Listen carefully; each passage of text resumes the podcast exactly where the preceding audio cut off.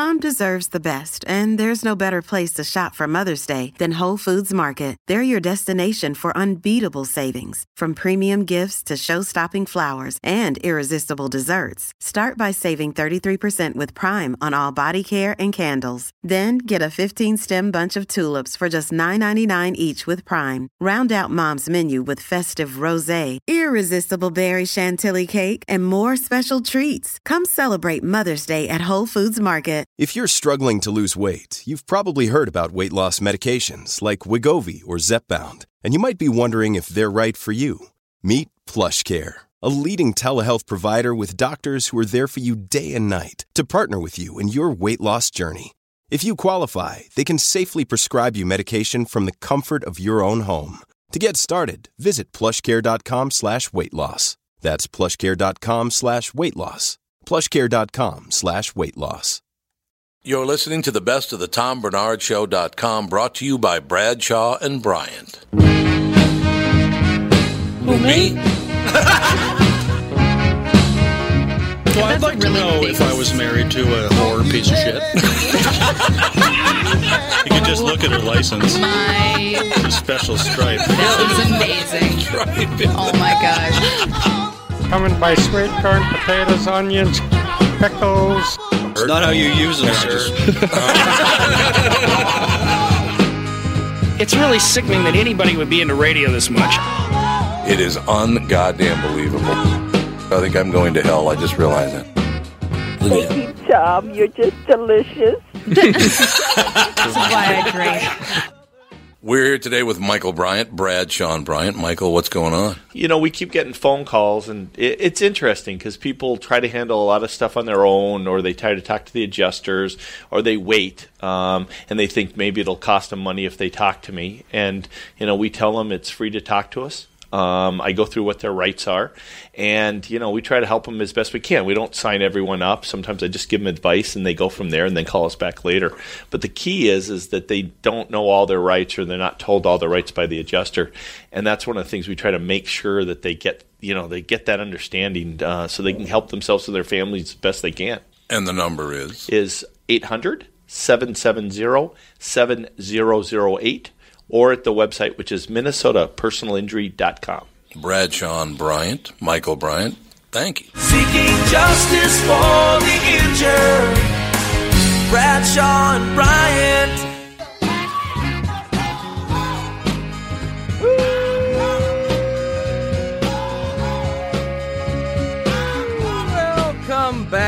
Back, everybody, to yet another episode of the Best of the Tom Barnard Podcast, brought to you by Bradshaw and Bryant. Kicking off the show this week, we had Wilfred Reilly talking about cancel culture, race relations in America today, which aren't nearly as bad as the media would have you believe. Next on the Best of.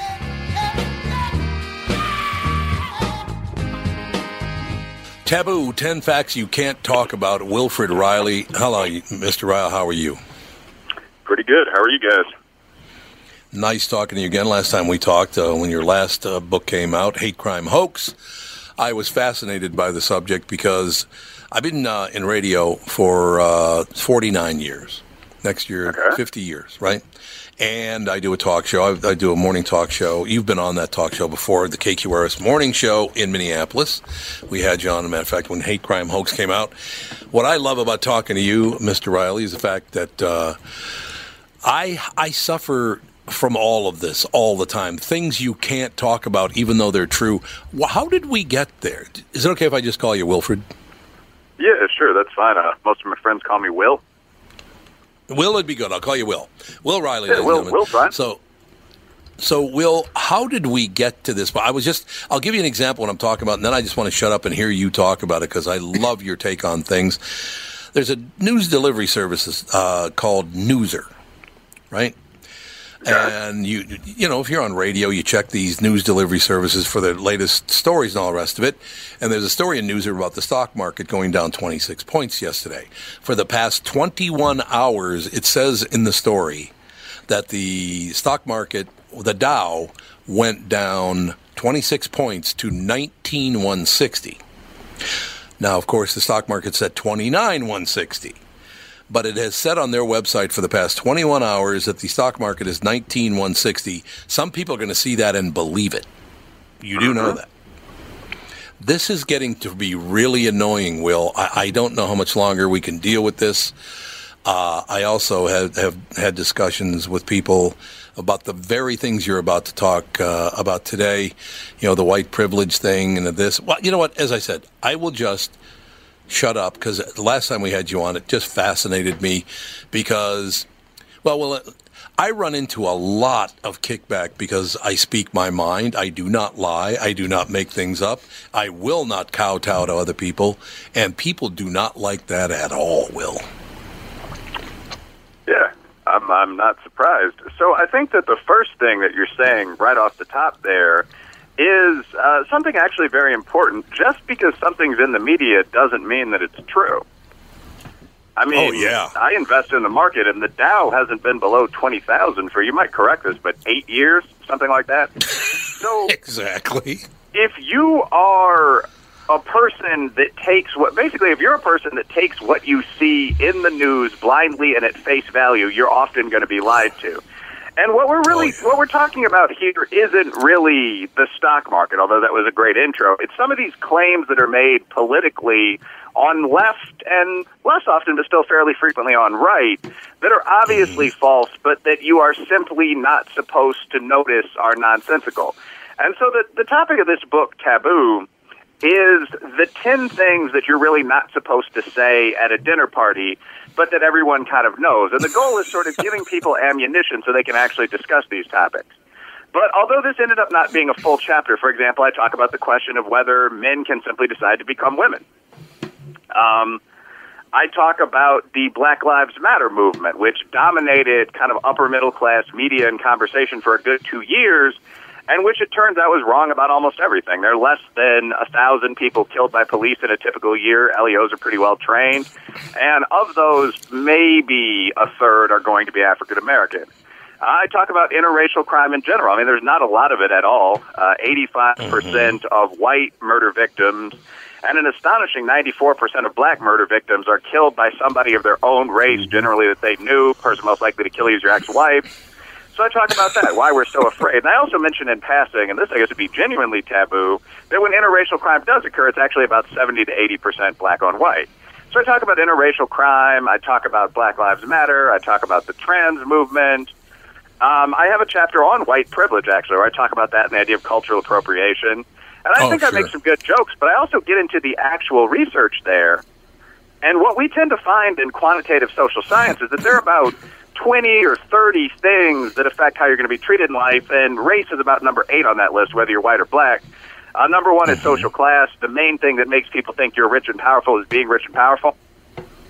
Um, that's number one by a long shot. About 80% of privilege is just class. Oh yeah. But I mean, there's some other things. Uh, men do have some advantages over women. Uh, it's a bit tougher to be gay, especially in an urban area. You know, come, being from the north gives you some advantages over being from the south. You know, there's IQ, height, weight. So only after you get through all that do you really get into the impact of, say, being Cuban. So I talk about that. I talk about cultural appropriation. You know, so on down the line, race and IQ, all the things you're not supposed to talk about, at least in that social science dinner party setting, are uh, are tackled in the book. I think pretty intelligently. Oh, I don't. I would not argue that for one second. Um, kind of a coincidence since you're, you're on today. Uh, I, as I said, I do a morning talk radio show as well, and we had a comedian in Big Jay Oakerson, who's a very, very funny comedian, Oh, was in studio, and he said, "I got to tell you something, Tom. Th- This just happened, and it never happened before." He said, uh, "On stage last night at uh, the comedy club, I mentioned that I had to get home and go to bed because I was getting up to do your show today." and a guy yelled out, "Tom Barnard sucks." And he said, "Why do you think that happened?" I said, "Why? Because I I talk about things like uh, what you just talked about. What I do is I go, and by the way, I triple check." Stats on three different sites about white privilege, about cultural appropriation, about crime, about all these different things. Since I began talking about exactly what you're talking about, some people hate my guts, man. I'll tell you that. Oh, they don't like it. Isn't that amazing? Yeah, it is. And I think that's actually really interesting in terms of the context of that being a comedy club, mm-hmm. because comedy seems to be the one sector where people are just saying, and this is true for black comics, white comics, it's true for conservative comics like Larry the Cable Guy or Norm Macdonald. People are just saying, look, our whole business is basically telling ethnic jokes. Like, we're not going to stop telling jokes because we're offending you. So comedy is kind of that last line where comedians like Kevin Hart and so on have just said, to hell with it. You know, I'll turn down a major opportunity rather than literally cut out everything that's a white joke or a black joke or a gay joke out of my routine. And my, my reaction to that tends to be good for the comedians. I couldn't imagine anything worse than listening to social justice comedy. Mm-hmm. Oh people God, aren't and allowed. that's You're not allowed to clap. You just need to do that thing with your fingers in the air and so on. I actually have listened to social justice comedy. I guess I listened to the Hannah Gadsby special once with a date, and it was oh yeah. an interesting experience. I mean, I don't know if I'd call it comedy, but uh, Right. anywho, yeah, the the basic idea that these things are taboo is very real. Uh, I, I don't think. I mean, Big Jay is a member of a comedy group called Legion of Skanks, so I don't really think he cares. exactly. It doesn't surprise me that one guy in the crowd was woke enough to yell that out. Though it's always this sort of virtue signal. I mean, you're not going to go on stage and challenge a 300 pound comedian about what he's saying. You just sort of Uh, make no. your noise and then move on. But uh, yeah, uh, many of these ideas getting to the point are pretty silly. I mean, if cultural appropriation were real, I couldn't wear shoes. You know, the civilized African tribes wore robes and sandals, not pants and sneakers. So, like, I mean, my car is a Mercedes, not boasting or complaining. Just like if you couldn't take something from another culture, I'd have to give that back to the Germans. You know, uh, Yes, trade it in for a absolutely right. Cadillac or something. So, I mean, it, the idea that you can't take things from other societies is absolutely asinine. That would include sushi, hibachi, tandoori chicken, soccer, football. Nobody actually believes this. It's just something you can say to look woke. Right. No, you're absolutely right about that. I, I, exactly what you're talking about. You know, one of the things that really got people's heads spinning is is we had, we had a couple of people calling and go, you know, I want to I want to talk about cultural appropriation and I want to talk about you know white men in America. I said only white men. They said yes, white men in America. You know, you've been in control forever and you've botched it and it's been horrible and blah blah blah blah blah. I said, so you want to go after white men? You mentioned cultural appropriation get off your phone. Don't listen to the radio. Don't watch television. Don't use your computer. Don't use any of that stuff. And all the people, including people in the Middle East, like in Iran, they're hopping on all that wonderful digital stuff uh, and then saying that basically America sucks. I, I don't understand how you can do both. Well, because you're just a hypocrite. I mean, now, in reality, I will say white men, of course, have made great contributions to society, but cultural appropriation is a stupid ass idea for anyone.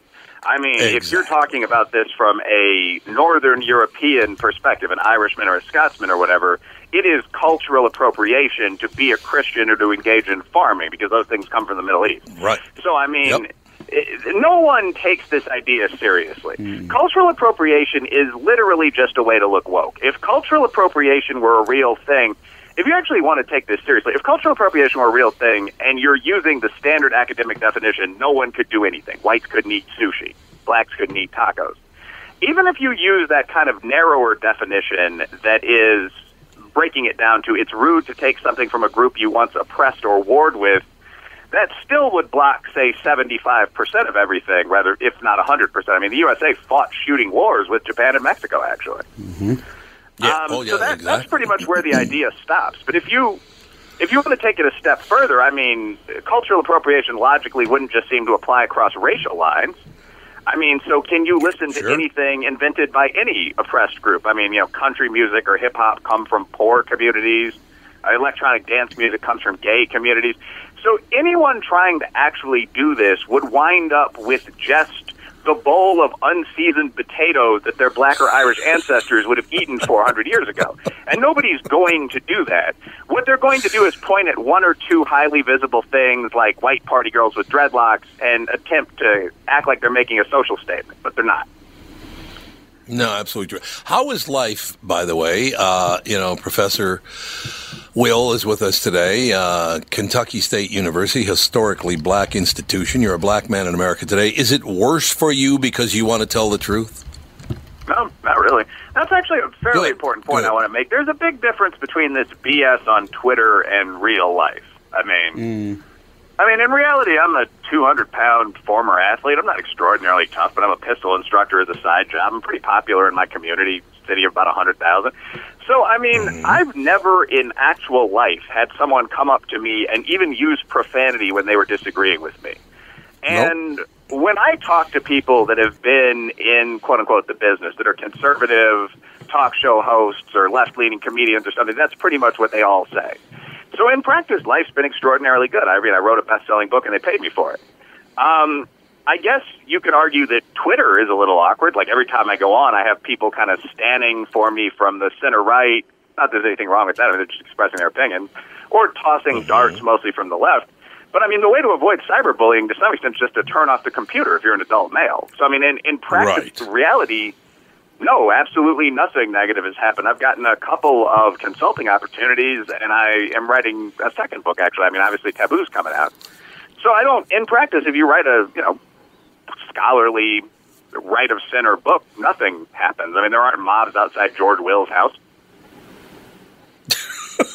George Will. Uh, I, you know, I haven't heard that name in a while. What, what happened to George Will? He kind of disappeared.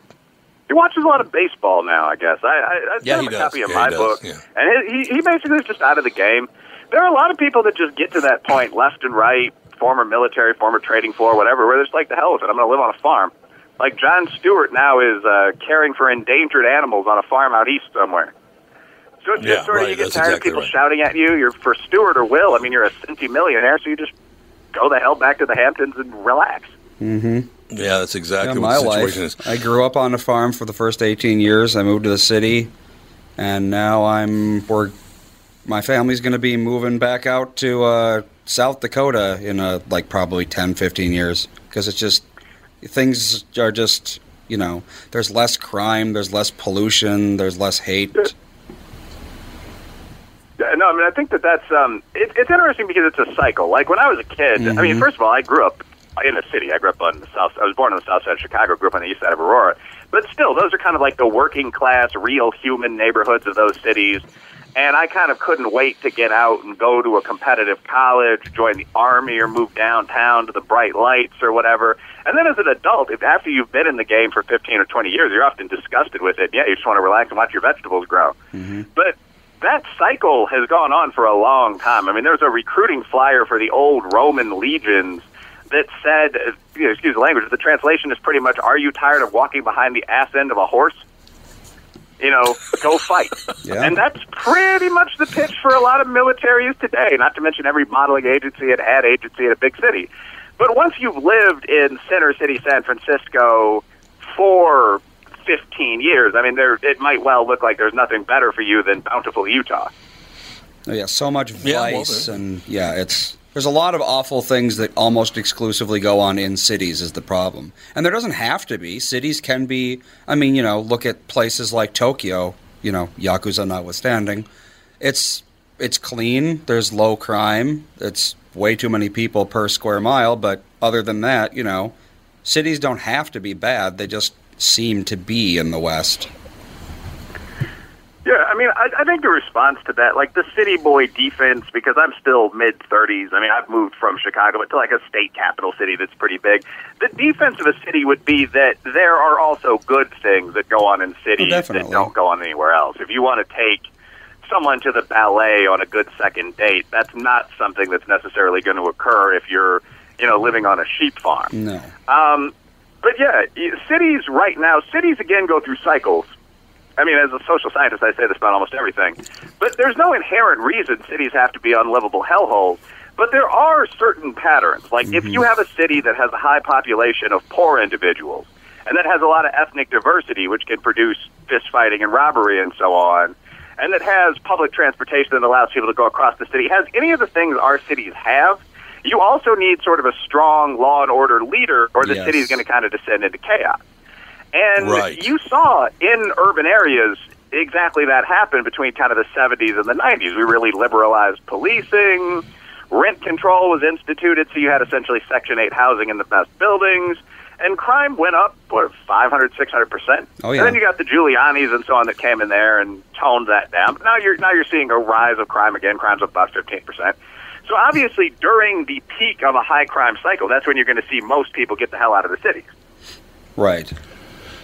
Yeah, that would make total sense. I have a hard time. Well, I will tell you this, Will. Over the over the 35 years that I've been on the morning show uh, in Minneapolis and St. Paul, because I do tell the truth and I will not lie and I will not suck up to somebody. I just don't do those things. I grew up in the inner city, very, very tough neighborhood. Three of my, mm-hmm. my uncles were murdered. I mean, one of them thrown off a building. So I didn't grow up with that white privilege that I love to talk about, even though I'm a white guy, right? But I also never, ever saw the things that these people were talking about. The, the neighborhood in which I grew up, a lot of Catholics, black people, and Jews. That's who were in my, our neighborhood. You know, it was back in the 60s. Um, I'm a few years older than you, Will. Let me just put it that way. So, what they do now here in Minnesota is if they don't like something that I say, they will write in a newspaper that I'm racist, homophobic, and sexist. I'm all those things. Of course, I'm none of those things, but they're trying to do as much damage as they possibly can. Have we always been like that in a society? Well, no. We the idea of political correctness and all this modern whining and complaining is a relatively recent thing, and it's actually a negative side effect of a positive reality, which is that society's gotten a lot better. Um, in the 1960s, even in the North, you didn't have to look too far if you wanted to find real racism. Um, I grew Oh, up in a pretty similar integrated neighborhood. I mean, we had African Americans, Irishmen, Italians, Hispanics.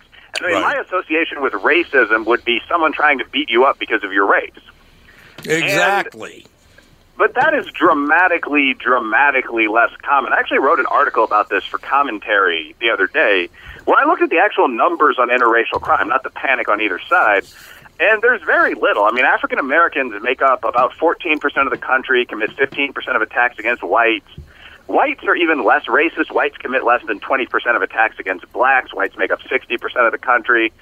So, in the absence, I mean, obviously the USA in the North desegregated around 1926, the South 1954.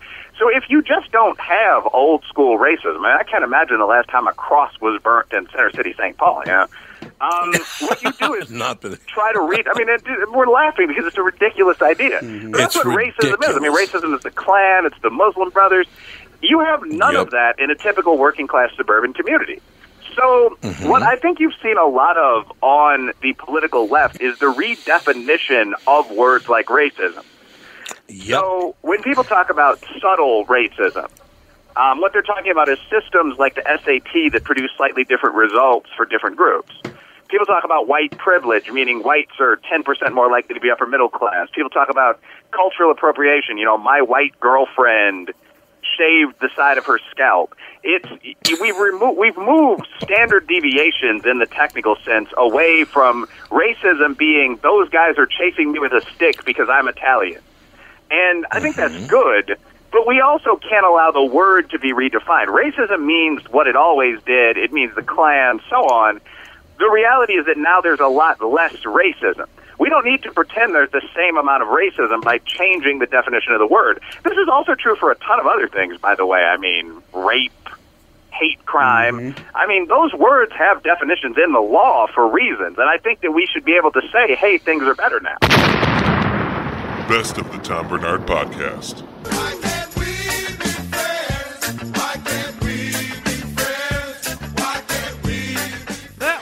Was Wilfred Reilly on the best of. Coming up next, we had Dr. Jacqueline Jones. You have kids? Grandkids? Are you super duper sure about where who their doctor is? Well, you might want to rethink it after this. Next.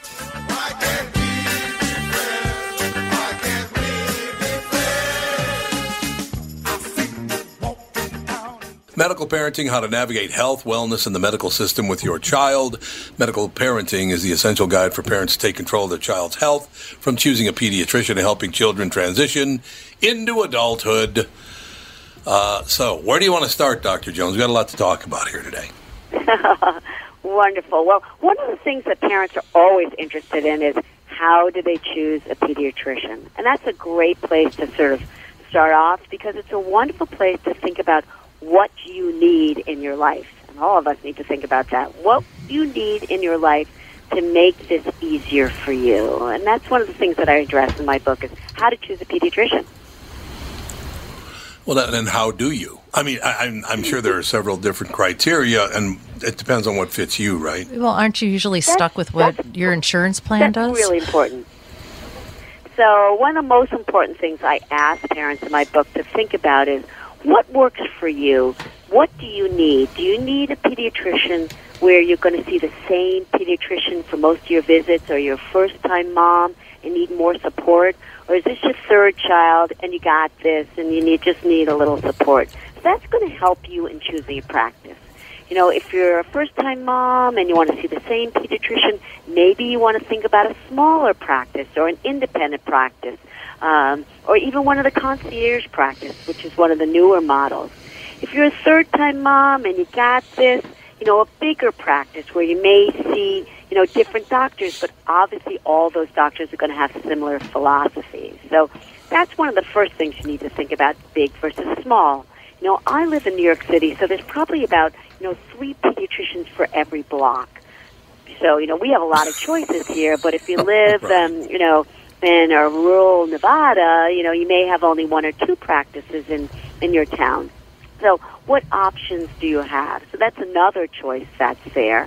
Um, and, and the third choice is, again, research. You know, anytime we choose anything, it's great to have research. So, looking online, but you have to realize that, you know, most of the people who post online are the people who had a bad experience. So, you got to put that in, you know, in your your your filter um, going to the state medical society, looking at hospital reviews, and, and really get to knowing the practice before you go.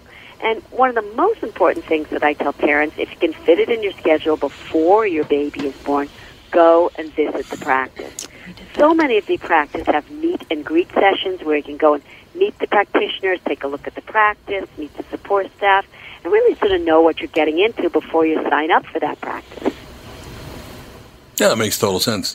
Dr. Basham, what do you think? I, uh, I would agree with all those things. I think that you know, customizing you know your care, but the other part of it, part of it is that you know you want somebody who's going to give you the best care possible, and that person may or may not have. They may bring the best intellect, the best problem solving, but they may not have the best personality.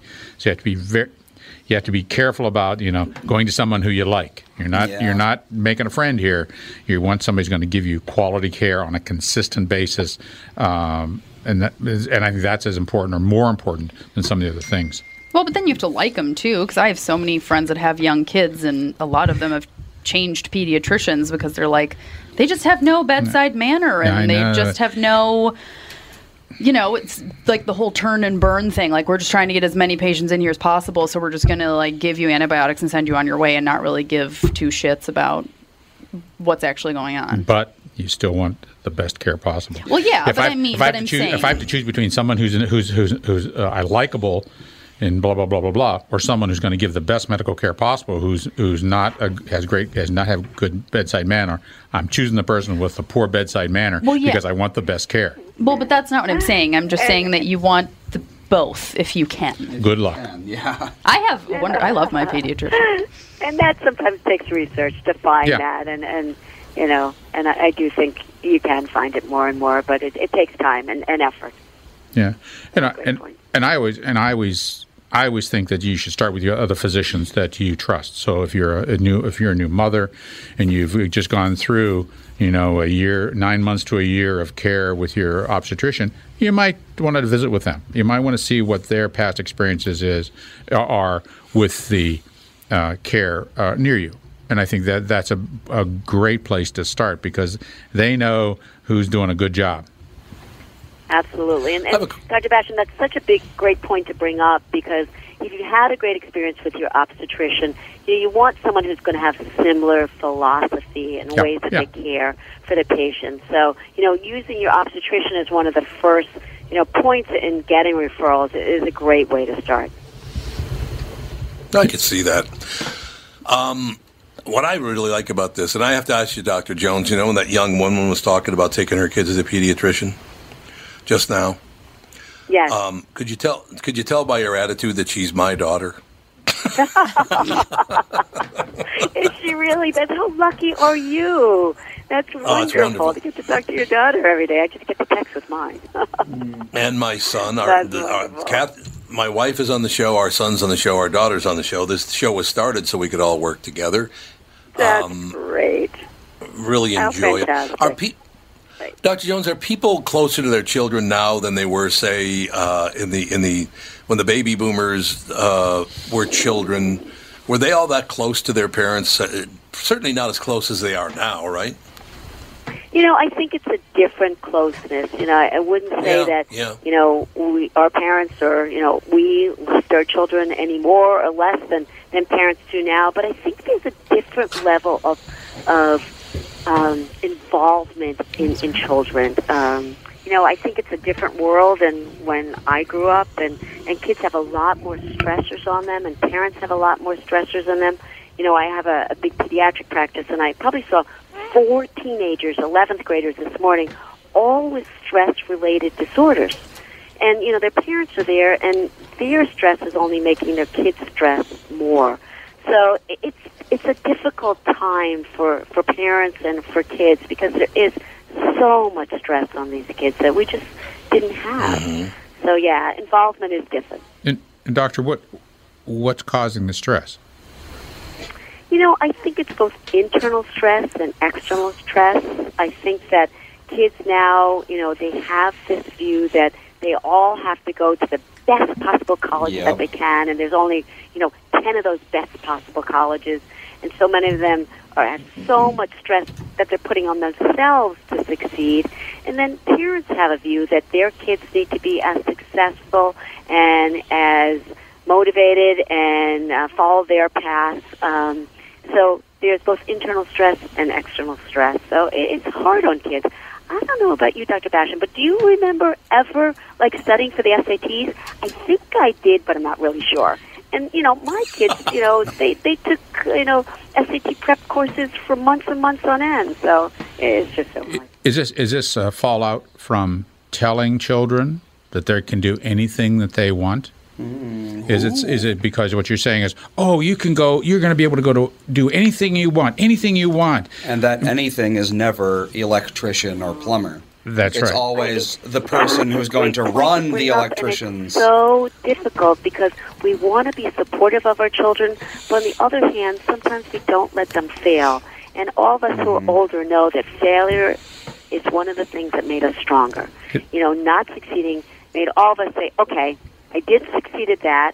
Okay, let me pick myself up and go ahead and figure out how I get over this hurdle and I make the best of it. And many times, you know, and and you know, I'm talking a good talk, but I did the same thing. We run in, we run in and say, "Oh, I'm so sorry." You know, I remember like my kids would forget their tennis rackets. You know, they had tennis after school. You know, they forget their tennis rackets, and you know, I would call from work in the middle of my patient day and say, "Oh, the babysitter, can you run up and bring you know Peter his tennis racket?" Should he have just missed tennis and have to like coach yell at him? No, no, no. I ran and brought it to him like once a week. So you know, I talk a good talk, but. uh you know, we're, all guilty, and it's hard. It didn't create independence and, and self-reliance, and I think we're seeing that now with a lot of kids. Yeah. But one, uh, one, one experience that does come to mind for me is when I when I was in ninth grade, I played football, and I said, "Oh, I'm going to do this varsity thing. I'm going to do this tenth grade thing." And I went out and I went to the practices for about a week or so, and I got a point. I said, "Man, I want no parts of this."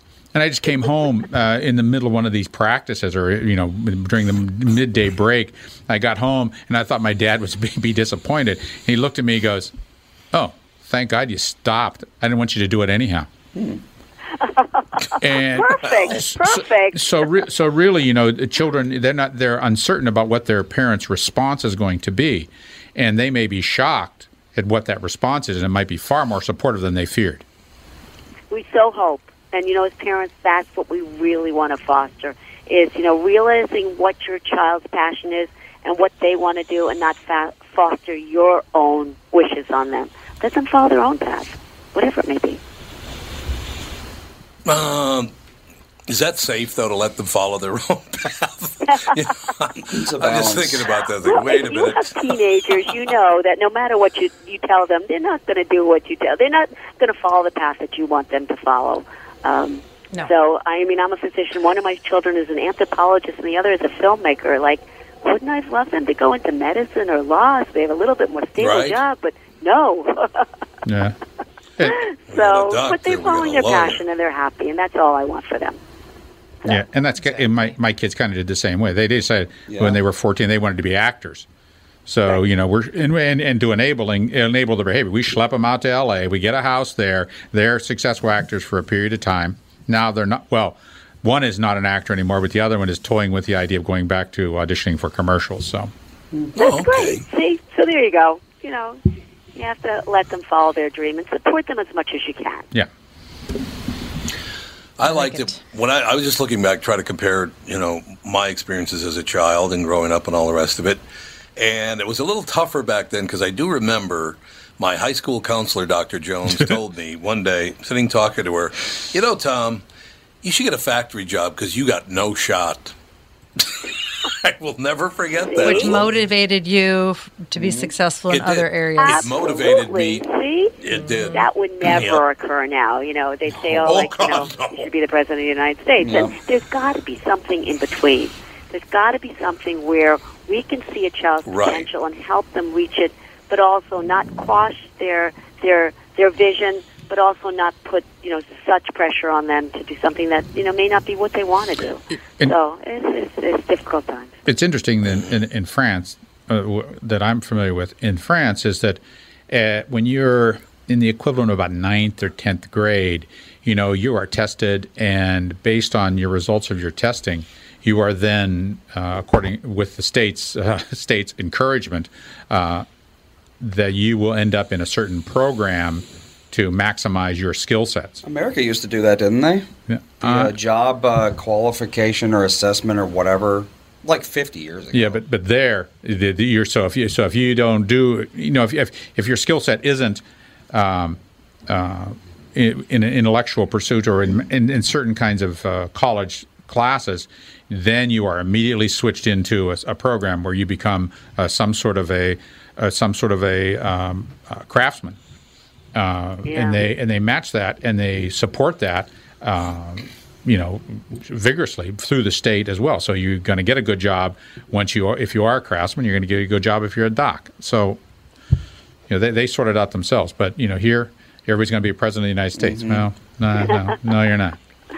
And it's Well, you difficult be because you know we all know that a lot of kids don't reach their potential until they're you know in their mid twenties or even know what they want to do. So it's difficult in our society to ask kids at eight, you know, seventeen or eighteen to say, "What do you want to do for the rest of your life?" You know, we'd have to really Right. do a big cultural shift in putting more responsibility on kids earlier to have them be able to make that decision. So, you know, kudos to the French to do it, but I don't know how well it would work here. Medical Parenting How to Navigate Health, Wellness, and the Medical System with Your Child, Dr. Jacqueline Jones. The book is available everywhere, I'm certain. Certainly available on Amazon. yeah, Amazon, Barnes and Noble, Nook, all sorts of places. So All sorts of places. Dr. Jones, thanks for your time today. We, I, I learned a lot today. Thank you. this is so interesting. Thank you so much for having me. I really appreciate it. Our great pleasure. Hope we talk again soon. Best of the Tom Barnard Podcast.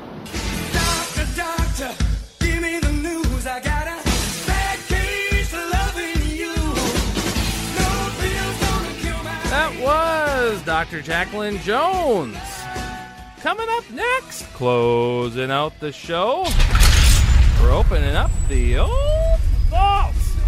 All the way back to episode 363 with Joey Diaz talking about ranch on chicken wings.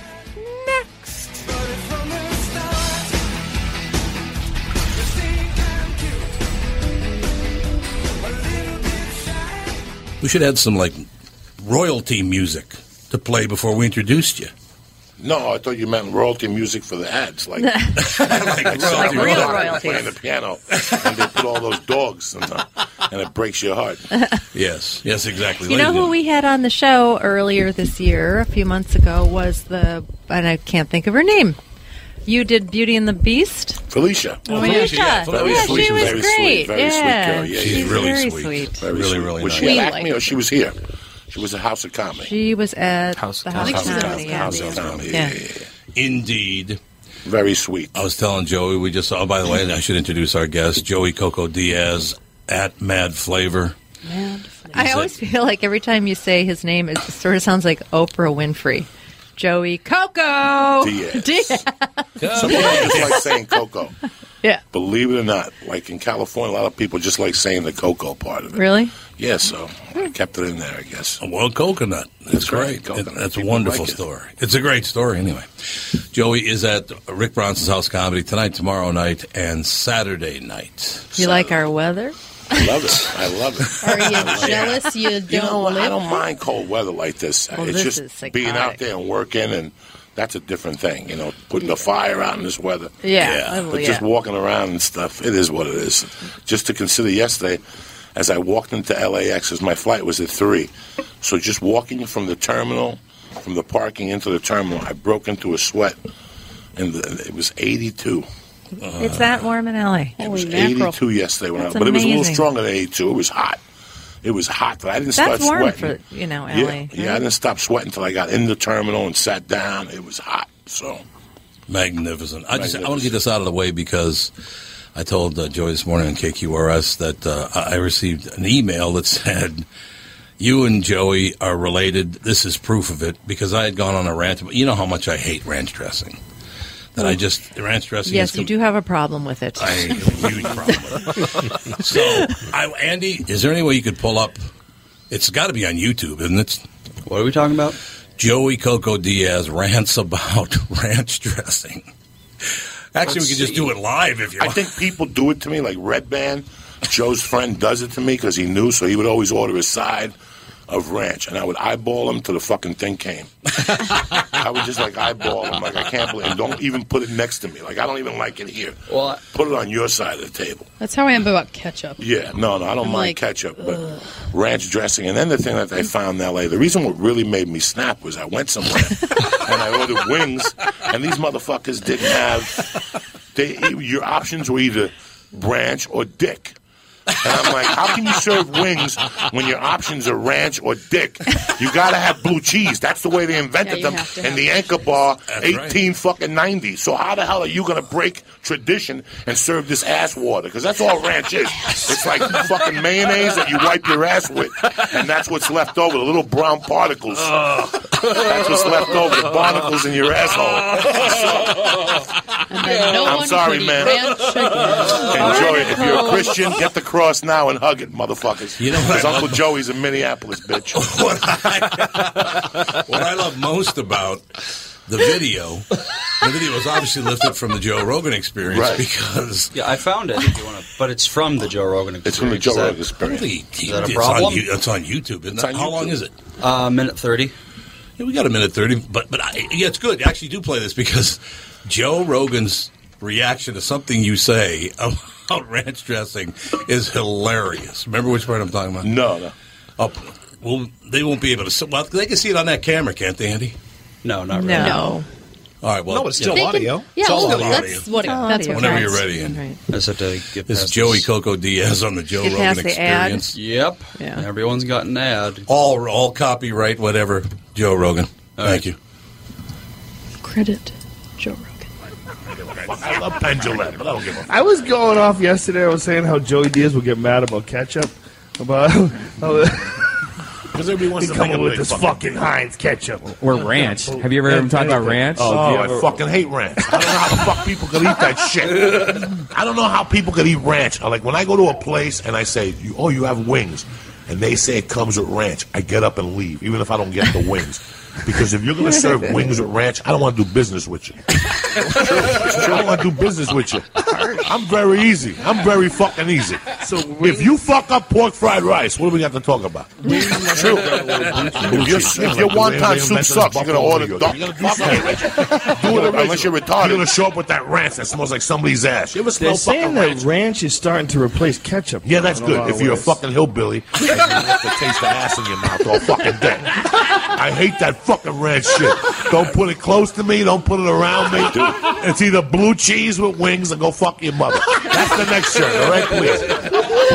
Plain and simple. It's the truth. You're gonna give me a there. fucking uh, It's the ranch with fucking wing. I can say. Blue cheese with wings, and you can fuck your mother. Joe Rogan. Sounds like sounds like Anderson. That's an insurance. That's an insurance. I've never heard Joe Rogan's voice that high. I tell you, motherfuckers, I'm stoned. He Fuck gets crazy. No, I say dogs shit. in the neighborhood. because he knows I'm crazy about that stuff. Him and Ryan talk before I go up there, and they figure out shit to do to piss me the fuck off. like they look at their cell phones, or they look compare fucking iPhones, or tell themselves about the shit they got on their iPhone. And when I see two men talking about a fucking iPhone, I'm gonna hit you the fucking head with a stick. So they know all this shit. They know that this stuff drives me insane. How two men should be comparing. Look at my phone. Look at your phone. Oh my god, you have the case. Oh my god, man. are you fucking crazy? We're men, bitch. It is the greatest. I'm so sorry. I get fired up. no, I get no. emotional, like I Whitney in '87. Uh, yeah. Uh, you know, I think the Don- guys out there, the photographer. Oh, the photographer's out Yeah. there. I forgot to ask Don to bring that cigar, but he said you can't buy them. You have to order them online. anyway. Give me, No, the give me your vapor uh, address before you leave, and I'll send you some. They're great. Thank They- you. Okay. They Yeah, look it like smells a like a Smells cigar. like a It cigar. looks like a cigar. You And, and, Yeah, glow, and, crazy. and dude, glows on the end like an ember. Like a cigar. yeah, yeah, it's yeah. just It's exactly these, like a cigar, except that glows blue. Yeah, Yeah. Is that a, is that's a blue, right? Yeah. That's a blue. People get a contact high off of that. No, there's no weed in here. this is nicotine flavored. No, no. I, the weed grapes. one, they have the, the vapor ones in L.A. with the marijuana, but I don't think they're that strong. Like they Yeah. would get me high in the morning. After 12 o'clock, I gotta fucking bring in the cavalry. You know what I'm saying? By 12 o'clock, I'm already done 90 bong hits. I'm gonna sit there hitting a vapor like some fucking hippie. The fuck out of here. Bring the bong in here with the good shit. Or you like to boil it down to the oil and then put it in like food. No, well, I, No? I'll cook it. I'll buy it edible, but I don't cook none. I'm no baker. They have You people that edible? do all that shit. Yeah, they have the cookies. I ate a brownie yesterday on the plane. I was fucked up. Really? Oh, They're that strong. oh! I ate a brownie. I couldn't wait for that fucking plane to land last night. Really? I was higher than fuck. And then I got it uh, when I landed. I ate a Cheeba Chew, which really put me over the top last night. And I had nothing to watch. I ended up watching some shitty Jennifer Lopez movie till one in the morning. high as a because you can't smoke in this weather. No. Where am I going to smoke? I can't smoke in this weather. Your joint melts. Oh, that's true. I just lit the joint. It just turned off. Evaporates. Even the weed was like, it's too smoke. It's too cold to smoke me. I'm going back into seclusion. So I brought some gummy bears with me, like Yeah. the, the gummy bears, Yeah. 70 milligram THC gummy bears, and a couple fucking Cheeba chews, and you pop those in the afternoon, and you're on fire. See? And and away we go. And whenever, whenever I fly, I get fucked up. I'll eat a couple things, and Yeah. Really? why not? You're on a plane. You Yeah, can't go why not? nowhere. Yeah, I know. It's so boring. I've always So heard that boring. you have to be careful with the brownies because like people expect to just like eat the brownie and like get high while they're eating the brownie, but it Right. takes a while. Right. So there are all these stories of people that like had five pot brownies and then all of a sudden Oh, they were no. like rolling on the floor I don't have crying. five pot brownie. Yeah. They're like you have to wait like a half hour until Well, yeah, it's, it goes Well, they in tell through you your in digestive California, you have system, the right? milligrams on the package. yeah. So when you buy whatever you buy, it has the milligrams of how much THC is in it. Oh. So the brownie I bought yesterday was three brownies divided by 200 milligrams divided by three. So it's about 63 milligrams a piece. That don't do dick to nobody. What? Oh. That don't do nothing to No? nobody unless Okay. you know unless you play with flowers and you know you play the flute part time. That'll fuck you up. that w- I would probably Yeah, no, fuck you up. But uh, like they have brownies that are 500 milligrams. That's too much. That's That's too too much. much. That'll just take your breath away. Like as it's coming on, you're like, and you got to get something to eat. Like Why I've do they eaten have one them of so those strong? because there's gorillas out there like myself, so they don't give a fuck. They just want to see the devil. Oh, okay. You know, I want to see the devil. I don't. Some people want to eat. Understandable. You know, oh Yeah. my god, I, I'd like to be high for a little. No, I want to see the fucking devil. If you're gonna walk on ice, you might as well dance. And how long does it last? it's endless Really? Endless. Oh, my it's God. 12, 13 hours. Really? And it gets Oh, that's too stronger As long. it piles on. Well, you just pass out at six like I do. I'm 50. Yeah, so by seven, too once the baby goes to sleep, fuck it. I might as well go Baby. to sleep right after. We haven't seen Joey, you know, in 18 months since then. Yeah. I had a No, baby. we My haven't wife seen had a in a long- baby. You're kidding. I have a year old little girl, yeah. So I can't smoke around her. Congratulations. You know, so I don't smoke around the house. No, it's even you way can't do before she was born. But sometimes in the afternoon, after I get my day done, I eat a little pot cookie. My wife is home.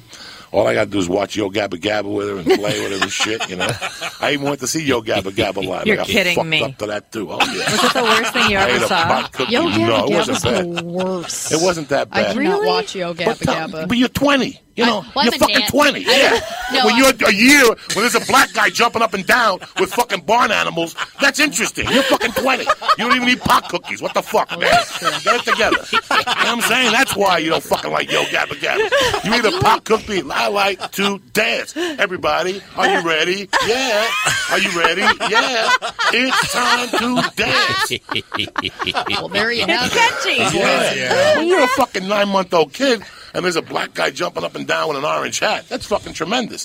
when you're an adult, you're not supposed to fucking I'm a- like that shit. We're I'm a supposed to nanny, like, so we're I have to supposed to, like watch that Breaking Bad and Puerto Ricans stabbing white people. That's what we're supposed to like. what not I fucking, definitely- Not fucking See, I thought Yo Gabba Gabba was like a long time. I, you know, it seems like every four years they have like a whole new set of kids. Yo Gabba Gabba's things. pretty new. Yo Gabba? Gabba, Team Umizoomi, The There, I haven't backyard, heard of that the one. backyardigans. Backyardigans, The Secret Dora. Agent Man. I hate Dora so much. Dora, I can't even yeah, tell Dora's you. been around for a I can't- long I will get like him and ranch dressing if you get me talking Yeah, about Dora. Dora pisses me the fuck off. Oh my gosh, that show! See, they teach them that fucking that, that book Spanish. They ain't gonna do dick for you on the streets. Book Spanish. Yeah, you know, mi casa. You gotta talk fucking. You gotta talk about what pe- Spanish people want to hear. Pineapple juice, and shit like that. You know, Yes, pineapple Jugo de piña and, and shit like that. No, I. I talk to my daughter Spanish on my own. My wife is Irish, so and she's Irish and half American Indian from Tennessee. Okay. So my job was to teach the, the baby Spanish. When I first came from Cuba, I wanted my parents not to talk Spanish to me All right. at all. But Well, after my mother died, I'm very happy that she taught me Right. Spanish because it's it makes your mind more analytical in a way. So Mhm. I I know neighborhood Italian from the neighborhood guys. I know Right. Spanish. Oh. I know English. So I wanted my daughter to have the same. So she's like a sponge at this age. Right. So I always talk to her in Spanish all day long. That's so great. Dora ain't gonna do dick for you Mhm. when you got the real deal talking to you in Espanol. You know the real Spanish. right. So that's uh. But there's some kid cartoons that are, eh, you know they suck. I mean, they're not all Popeye. When we were kids, what we have? Yeah. Fucking Popeye and the guy chasing the other guy. Yeah. Tom and Jerry. That's it. Oh, no, Roadrunner. the other guy. Yeah. Beep, beep. Roadrunner. Fucking Oh, Tom the and Jerry. Roadrunner, What are you, Coyote. Tom and Jerry and shit. Her uncle. what are you, her uncle? That's me. See? Talking, I'm talking, uh, you know, Wiley some- Coyote. Wiley Coyote. Yes, Oh, right, and the right, Roadrunner. Well, there's The now two a- guys chasing each other. Yeah. Yes, the two Under- guys. I, I get what you mean. There's a spin-off now of Mr. Rogers' Neighborhood called Daniel Tiger's Neighborhood. Really? The tiger Oh, from is? Mr. Rogers. Really? Oh, the little Why are you moving the camera? Oh, The camera or the uh, the photographer guy wants me to. Which I like that show. Oh, I the like photographer Daniel guy wants you to move. Daniel Tiger's Neighborhood. That jacket. It's who hosts it? Daniel Tiger. Daniel Tiger. What's going Oh. on behind the scenes, ladies and gentlemen, right now as we're preparing for a photo shoot for Twin Cities Business cover. This is as crazy Tom Barnard. as a podcast I've been a part of. This is I love it. People moving around. Ah, That's how Don Shelby's Merce is here. in the way. Who's that? His Merce is in the way. His Merce. His His Merce is in the oh, way. Oh, way. my computer How about bag? Prilosec? Oh, okay. Merce. Thank you. Would you like a Prilosec? No, Do you have a little heartburn? No, Lots of Prilosec. I don't get heartburn yet. I don't know why. You're lucky. Knock on wood. You're lucky. Because he's. It's unbelievable. not stressed out because he's so high from all the brownies. That's right. See. Exactly. Well, You No, I gave up. I gave. you can I, mail me a little what I started action. doing was they don't have they have the big shit in L.A. But they also have like if you don't want to eat cat cookies or whatever, they have capsules that look like vitamin E. Oh, The three, it's twenty five bucks for five of them. That they can't, nobody could tell. They think they're vitamin E. They have everything from oh, so it's like a gel cap thing. yeah, And just THC. just THC, pure THC in a capsule. They have uh, they have gummy bears. They're like, Terrifying. like like uh, they have uh, Cheeba. You know, California, uh, Colorado really has it down. Yeah. But Cheeba chews out of Colorado. What's a Cheeba? Chew? Cheeba chew? chew is a uh, what do you call those things? Tootsie roll. Yeah. Tootsie That's Roll? all a Cheeba chew is. It's three calories. It's they come in 70 milligrams of THC or 175 milligrams. And they have the gummy bear called the Devil's uh, something, the Green Hornets. Green Hornet. And they'll fucking kill you. They're 70 milligrams. Okay, now when you go in, and you get your little pot card or whatever it's called. Um, You don't need did that they just give you? You? Does that mean you can just get anything? Like, Anything you want. Anything. Anything. As high You don't as have to THC stay as they like- make it. yeah, I was gonna you say, don't have you to don't stay have at to some stay to a level, level because of they think that you have a backache and. So I tell people don't eat the 500 milligram brand. I even tell the store owners, I'm friends with Auntie Dolores who makes that brand, and I even told her, I called her up and I go, 500 milligrams is a lot. Yeah. I mean, I used to have banana bread that used to kill people. 12 hours, kill you, kill you. This is, and it was 100 milligrams. This is 500 Oh, milligrams. So when it hits you, it overtakes you. Like, Yeah. you lose your breath and stuff. You're like, what the hell? You got to get like chicken.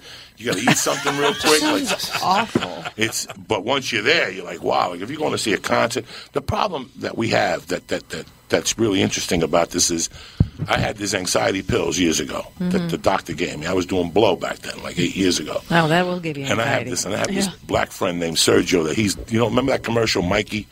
Mikey, you He eat hates everything. He was He likes Mikey. it, yeah, yeah. I would go in his pockets, and he'd have Mikey. Valiums. He'd have anything, and I would. He would eat ten Valiums at a time. I mean, this guy was Oh the real God. deal. And one day I gave him those those. Uh, one day I gave him those uh, uh, anxiety pills, and he called me back two days later. and He goes, "I don't know what you gave me, but it was the worst feeling I've ever had in my life." And I stopped all that shit. I started going to acupuncture. So what I started doing was eating a little bit of marijuana and going to yoga, doing simple things. Because the big thing in LA is eating marijuana and going to yoga. You, you- that changes your whole damn life. Really? That's you want to see the devil? Oh, you you go to a basic marijuana? yoga class. You eat a little piece of, of edible an hour before yoga. Ten minutes into yoga, you're not going to believe that life is so good. Really? You're not going to believe a I lot. wish you would smoke pot rather And- than take all this stuff. and go to yoga. I would be I'd much so much happier if you smoked pot. a Soon as it's re- soon or as eat an edible, legal. eat an edible than go. I'd rather people eat a 70 milligram. They even have these things Cheeba Chew makes. That's pain relief. You ready for this? They mix 70 milligrams of THC with uh, what's the aspirin? The popular aspirin. Oh, ibuprofen. Oh, really? So Wow. the Advil hits you, and then the THC hits you for pain. Andy. It's amazing. It comes in a little blue box. Get some of those. Really? It's amazing what they've Dad, done. really? Colorado has taken it to the next level. Yeah, on the news to people who are very conservative, Yeah. it looks like they're just a bunch of potheads. Like, oh, Colorado, a bunch of pot. Let me tell you Wow. something. What did it make for the state? Did a lot more for the state than gay marriage did. Oh, absolutely. Okay, so Yeah. what are you talking about? Money? What? We're They talking ran about out of the bottom line. What do you do? when two guys get married, they have a party, Right. and get socks and shit like that. I'm Right. talking about a million a day. This is what we need. Right. Now, me, I could care less whether you legalize or not. I'm to still smoke it like I own it. You want to throw me in jail? Well, they didn't have throw all those me products. in jail. But they didn't have all those products before Right, they I could care less. I mean, it's it will, it's 2014, Yeah. and people taking pictures with their phone, and you still don't want to. You're still mad because people smoke pot. Show me the fucking Bible.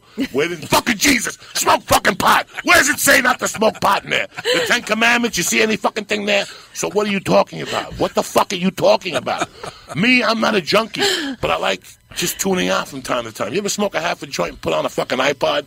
And then you young guys put on Pink Floyd, Animals. It fucking changes your fucking life. He's don't the it? authority. Okay then. He's the authority. Okay then. With a cup of coffee, you don't need to eat, take heroin or do blow or No. eat Valiums. Just take two hits off a fucking number and put on Pink Floyd Animals and call me in the morning, bitch. call me in the fucking morning, bitch. If that don't change your life.